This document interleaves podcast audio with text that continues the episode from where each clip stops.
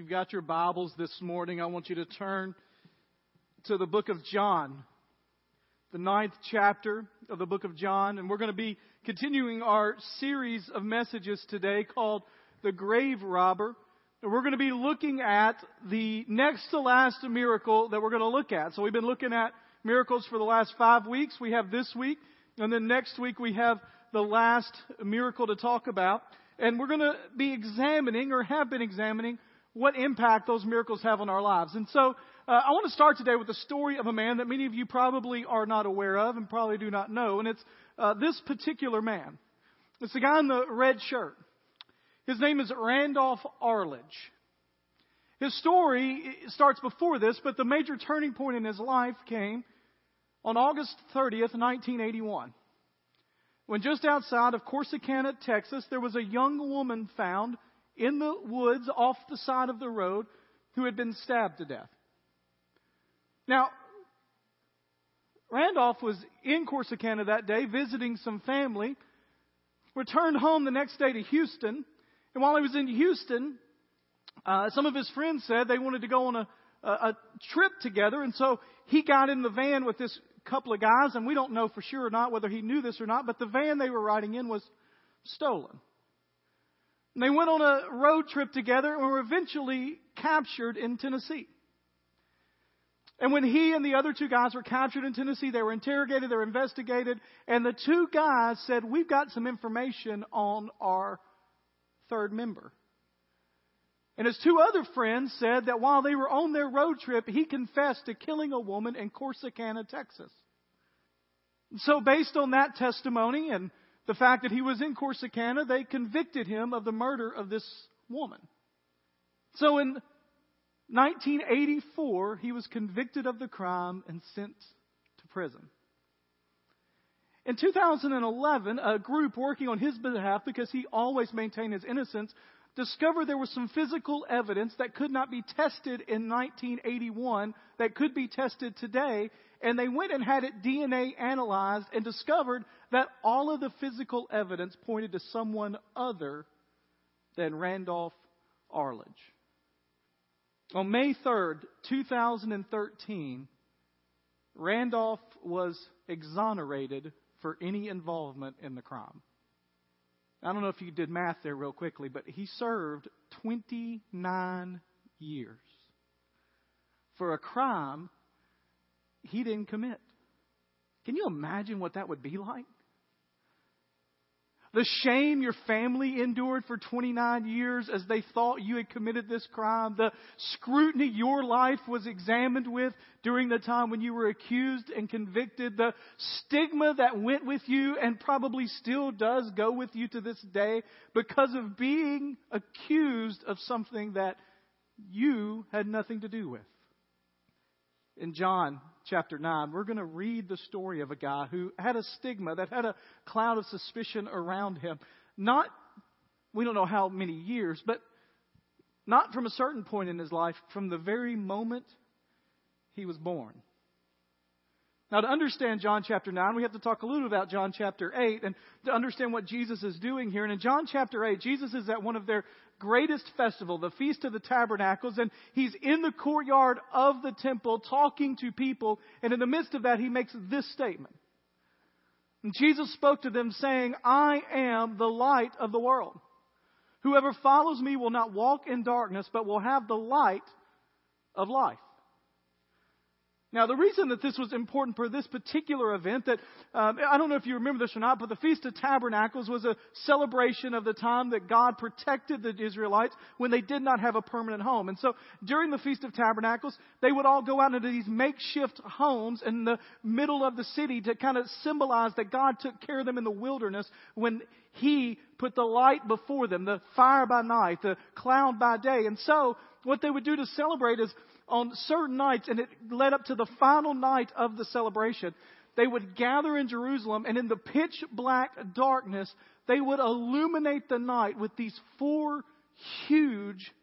Uh, the best way I can think of it is like uh, the Olympic torch, you know, when they light the Olympic torch, like four of those. In fact, we've got a picture of this. Now, this is um, a modern kind of understanding, but and, and ignore this stuff around because they wouldn't have had this stuff around in their day. But you see one, two, three, four lights lit up. Now, this isn't as clear of a picture, but the next picture shows a little bit more what we're talking about. You see those four huge lights. And in the midst of that celebration with these lights symbolizing that God had lit the world in darkness, Jesus steps out and says, by the way, I am the light of the world. And the Pharisees said, wait, wait, wait, you can't claim that. You can't claim that you are the light of the world because only God can claim that. Do you keep seeing that Jesus keeps saying things that only God can say? There's only one real explanation for that, right? You either believe he is or he isn't, but his claim is that he is God. So here's what I want you to understand about John 8 to John 9, and then we're going to get into John 9. John chapter 9 is a physical illustration of the reality of Jesus being the light of the world. Now, some of you grew up in church, right? Like most of you here. All right, those of you that grew up in church, what is John chapter 9 about? What does Jesus do? He heals a blind man, right? So he gives light to a guy who had previously had only darkness. So you have to understand that before we even get into John chapter 9 because I want you to see that this is more than just healing a blind man. This is Jesus showing I am the light of the world. Let's look at John chapter 9. Starts in verse 1 and says this.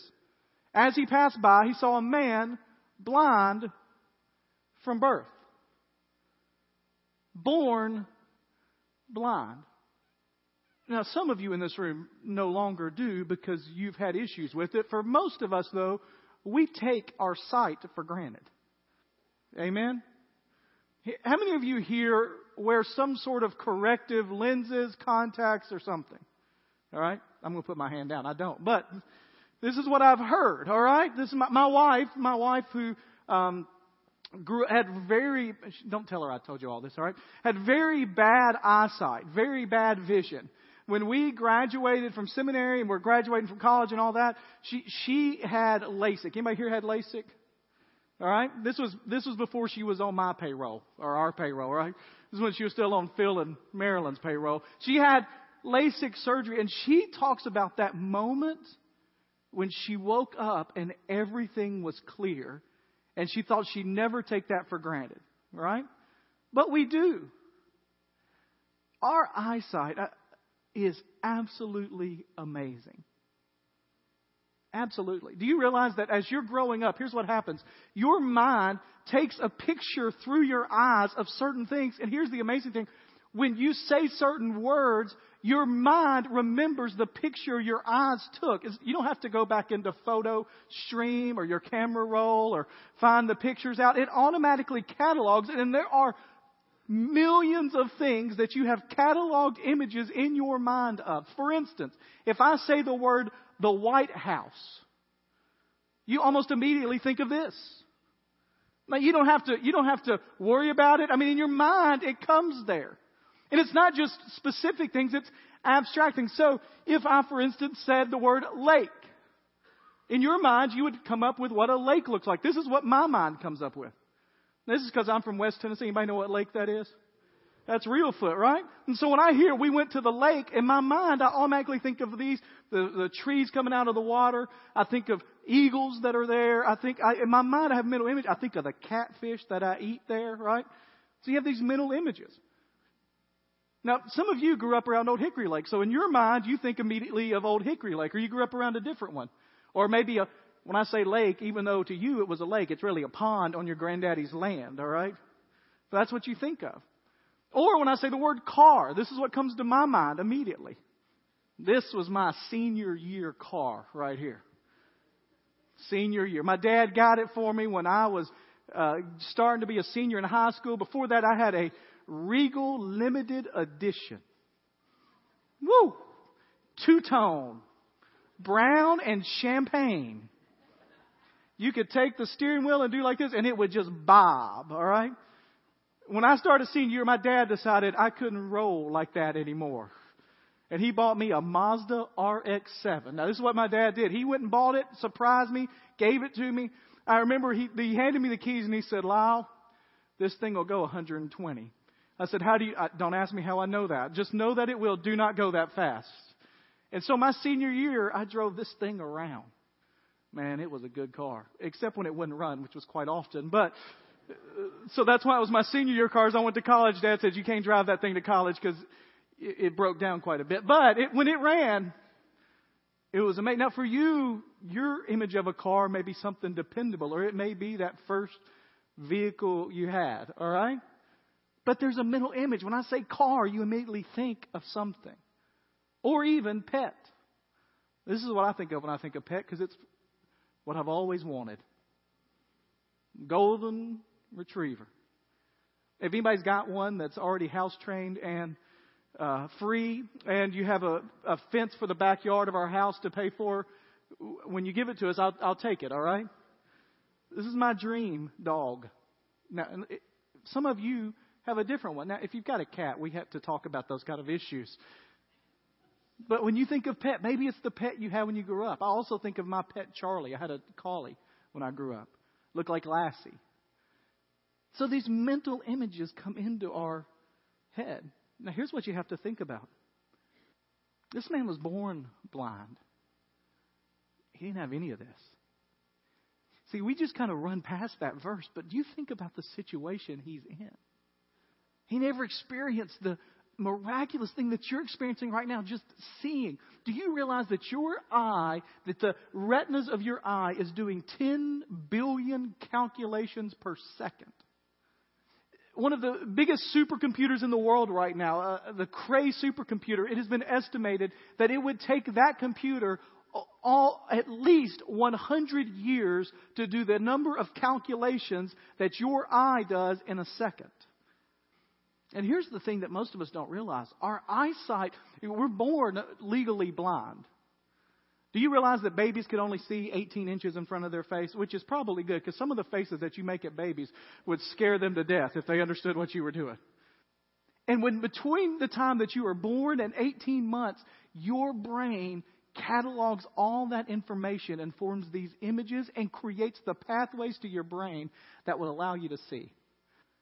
In fact, if you took an eye patch and you put it over a child from the time they were born until they were three or four years old, they would never see out of that eye. Because that's the window of opportunity for these pathways to grow. And so here's what I want you to understand. This guy thought his window of opportunity of ever seeing was gone. We don't know how old he is. We know that he's at least a teenager. We know that because when his parents are questioned about what happened, they say, he's old enough, ask him. And to be old enough in that age would have been at least 13. We probably think he's closer to 19 or 20. But whatever age it is, his window of opportunity had passed. When it says in there that Jesus came across this guy who had been born blind, it meant that he literally thought his chance of ever seeing was gone, that it was too late, that it would never happen. And here's what we have to understand, and here was what this story teaches us, and it's an amazing story, because you know what's going to happen, right? Jesus is going to do what? He's going to heal him. Here's what's interesting. If you just go from the, the, the, biology of it, when Jesus healed him, he would have had to do more than just cause the eyes to kind of uh, open. He would have had to create the synapses, the things that went back to the brain in order for the eye to be able to function. So it's more than just taking a cloud away. It is miraculous. But here's what we have to understand. When it comes to the economy of Jesus, your window is never closed. In fact, windows of opportunity open up every day. With Christ, the opportunity for Him to do something amazing in your life is new this morning and as fresh as it has ever been. The book of Lamentations, you know this, His mercies are new every morning. Some of y'all think that's from the song Great is Thy Faithfulness, but it actually comes from Lamentations. Morning by morning, His mercies I see. So, what do you What do you think the window of opportunity is closed on? What have you thought? This is it. It's over. Never going to happen. I've been to too many specialists. I've tried too many things. I've gone to too many places. I've given up hope that it can ever happen. Never will it happen. With Jesus, we never say never. Jesus comes across this man born blind. And you know the story, right? His disciples ask him a question. Now, here's the thing we don't, the only reason we see that Jesus may have healed this guy is because of the question the disciples asked. The disciples asked him, Rabbi, teacher, who sinned? This man or his parents that he was born blind? Jesus, what happened to this guy? Now think about this. Not only has this guy lived for all of his life without any sight, he has lived for all of his life, 19, 20, 25, 30 years, whatever it is, with the stigma of someone thinking he did something bad or his parents did something bad for him to be like that. So it's not only a physical reality that is the problem there, there is also this reality that they thought that there was a sin so deep within him that it prevented him from having one of the most basic human functions. Look at what Jesus says.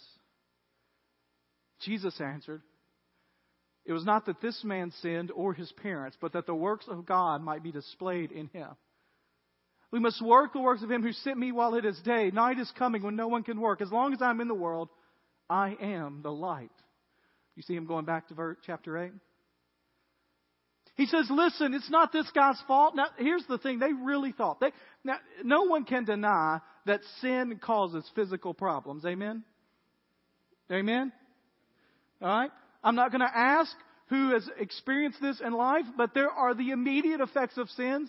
Things like people that drink too much and they wake up in the morning with a hangover. Some of you acting like, I don't know what it would be. It's a hangover, all right?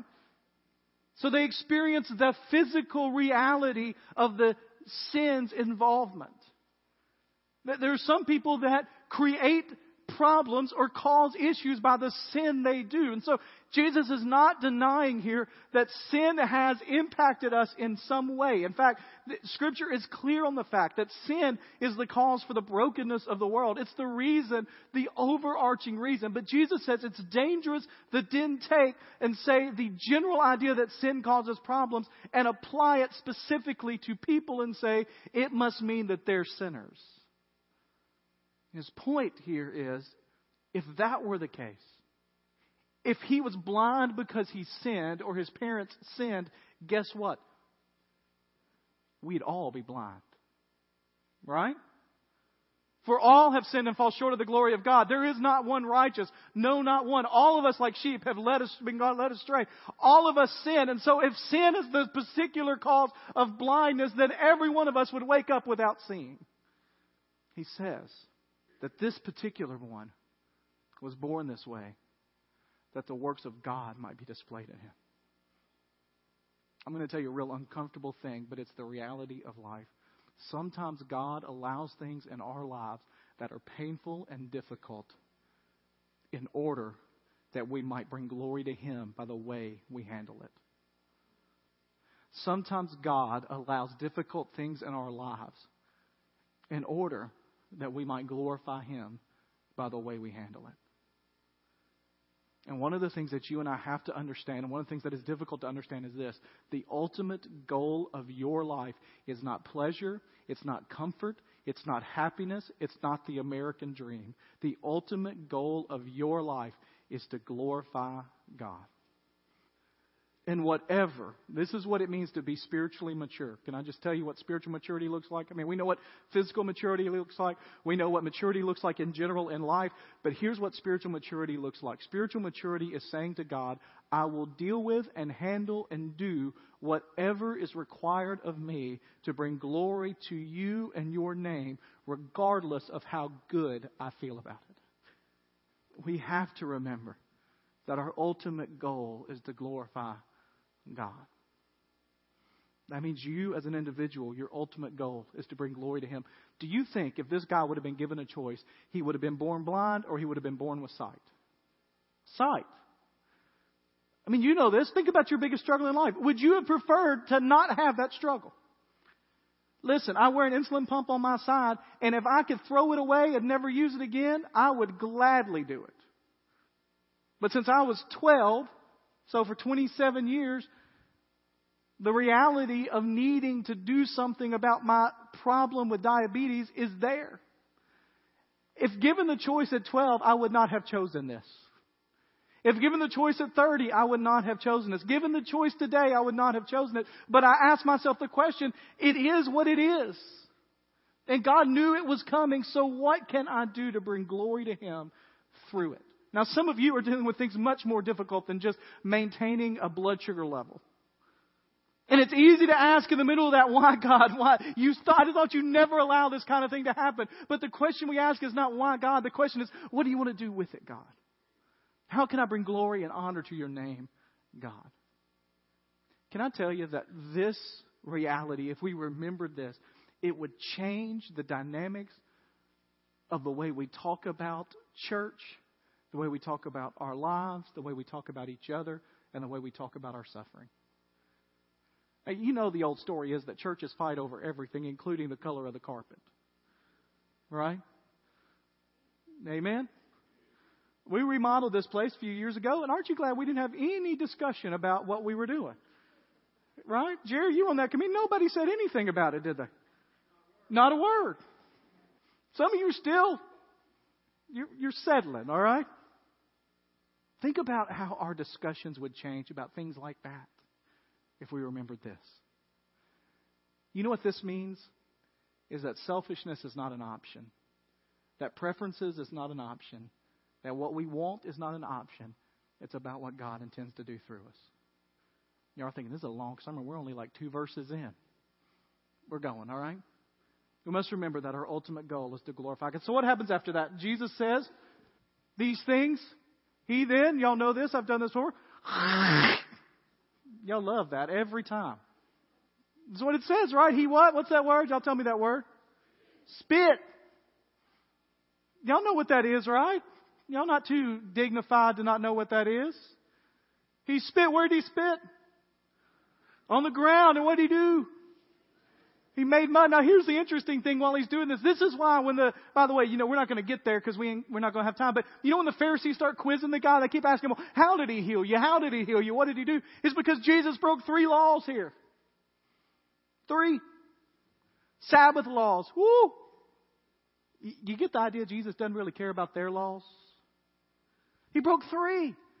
And none of it had to do with spit.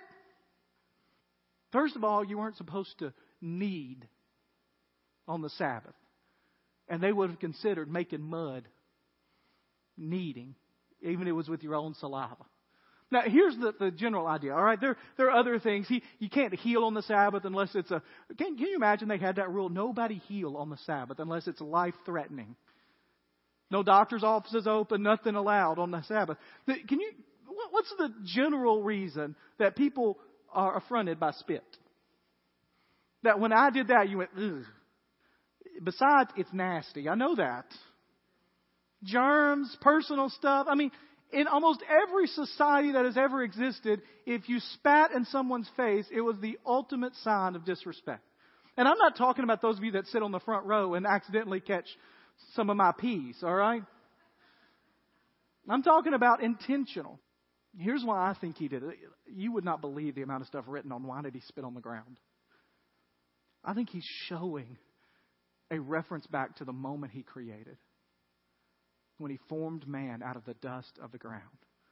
Now, you realize in order to make man out of dust, he's going to have to pull some things together. And our bodies are consistently made of what is the most water. So he spits on the ground. He made mud with the saliva. In case you missed, he spit. It uses saliva. Then he anointed the man's eyes. Isn't that interesting? He anointed with his spitball the man's eyes. We don't have time to go into how God uses ordinary things to do extraordinary stuff. With the mud and said to him, Go wash in the pool of Siloam, which means sent. So he went and washed and came back seeing. Now, here's what I want to talk about the rest of our time. And we're not going to read the rest of it because it would take a long time. But you know, many of you know, if you don't, you can read the rest of chapter 9. But a debate happens, right? Some of his friends are like, Is this a guy we don't know? What happened? Is this the guy we've always seen? And they start questioning. They go to the Pharisees just to get uh, advice from the local religious leaders. And the Pharisee says, Well, bring him to us. And he brings him to us. And they says, Well, what happened? He said, Well, he healed me. And he goes, Well, how did that happen? He can't do that. It's the Sabbath. And he, oh, he did what? So he spit and so he worked and so he did things that he wasn't supposed to do. Nobody that's doing that can have the authority of God because he's sinning. Now here's what I want you to know when God begins to work in and around your life, your focus will determine whether you see it or not. Everybody got your hands? Show me your hands. Some of you are like, I can't go up that high, just put them down here, all right? Do you know that you have one eye that's dominant than the other? Okay, here's, here, here's how you can find out. Take your hands, put them out in front of you, make a triangle. All right? Pick something to focus on. I'm going to use Doc Hagen. Right there you are, Doc, all right? Y'all can focus on me or the TV or whatever. So you got both eyes open, you see your object. Everybody say yes. Y'all weren't very good with that, but we'll go with it, all right? Now, if you close one eye and then open both, and you close the other eye and open both, one of them will make the object move. You see that? Some of you don't have your hands up. That means you're not doing it. Steve Johnson, I see you back there, all right? All right? Let's get your head. Thank you. All right? You see that? So here's the thing. All right, you can put him down. Except Steve, he's got to keep him up the rest of the sermon. That doesn't make a big difference in life, but it does if you're trying to aim at something. And if you close the wrong eye, you'll miss every time. The Pharisees had closed the wrong eye. And so they miss the work of Jesus in their midst. And here's what I want for you, church. I believe God's in the midst of doing some great stuff here at First Baptist, but I believe that He wants to do more and more and more. But if you keep the wrong eye closed, you're going to miss it. And honestly, some of you, I'm not pointing out, I don't know who it is because that's between you and God. Some of you got the wrong eye closed. And you're more worried about comfort and what, what's good for you and what ought to happen in your mind instead of what God intends to do. That's true in your own life. Maybe you've got something that's been going over and over and you wish it'd take care of itself and it just hasn't, and God is wanting to do it, and you're not focusing on the real, the reality of God doing it. With God, there are no windows that close in opportunity. With God, His glory is the most important thing for our lives. And with God, we got to focus on the right thing or we'll miss it. Let's pray together.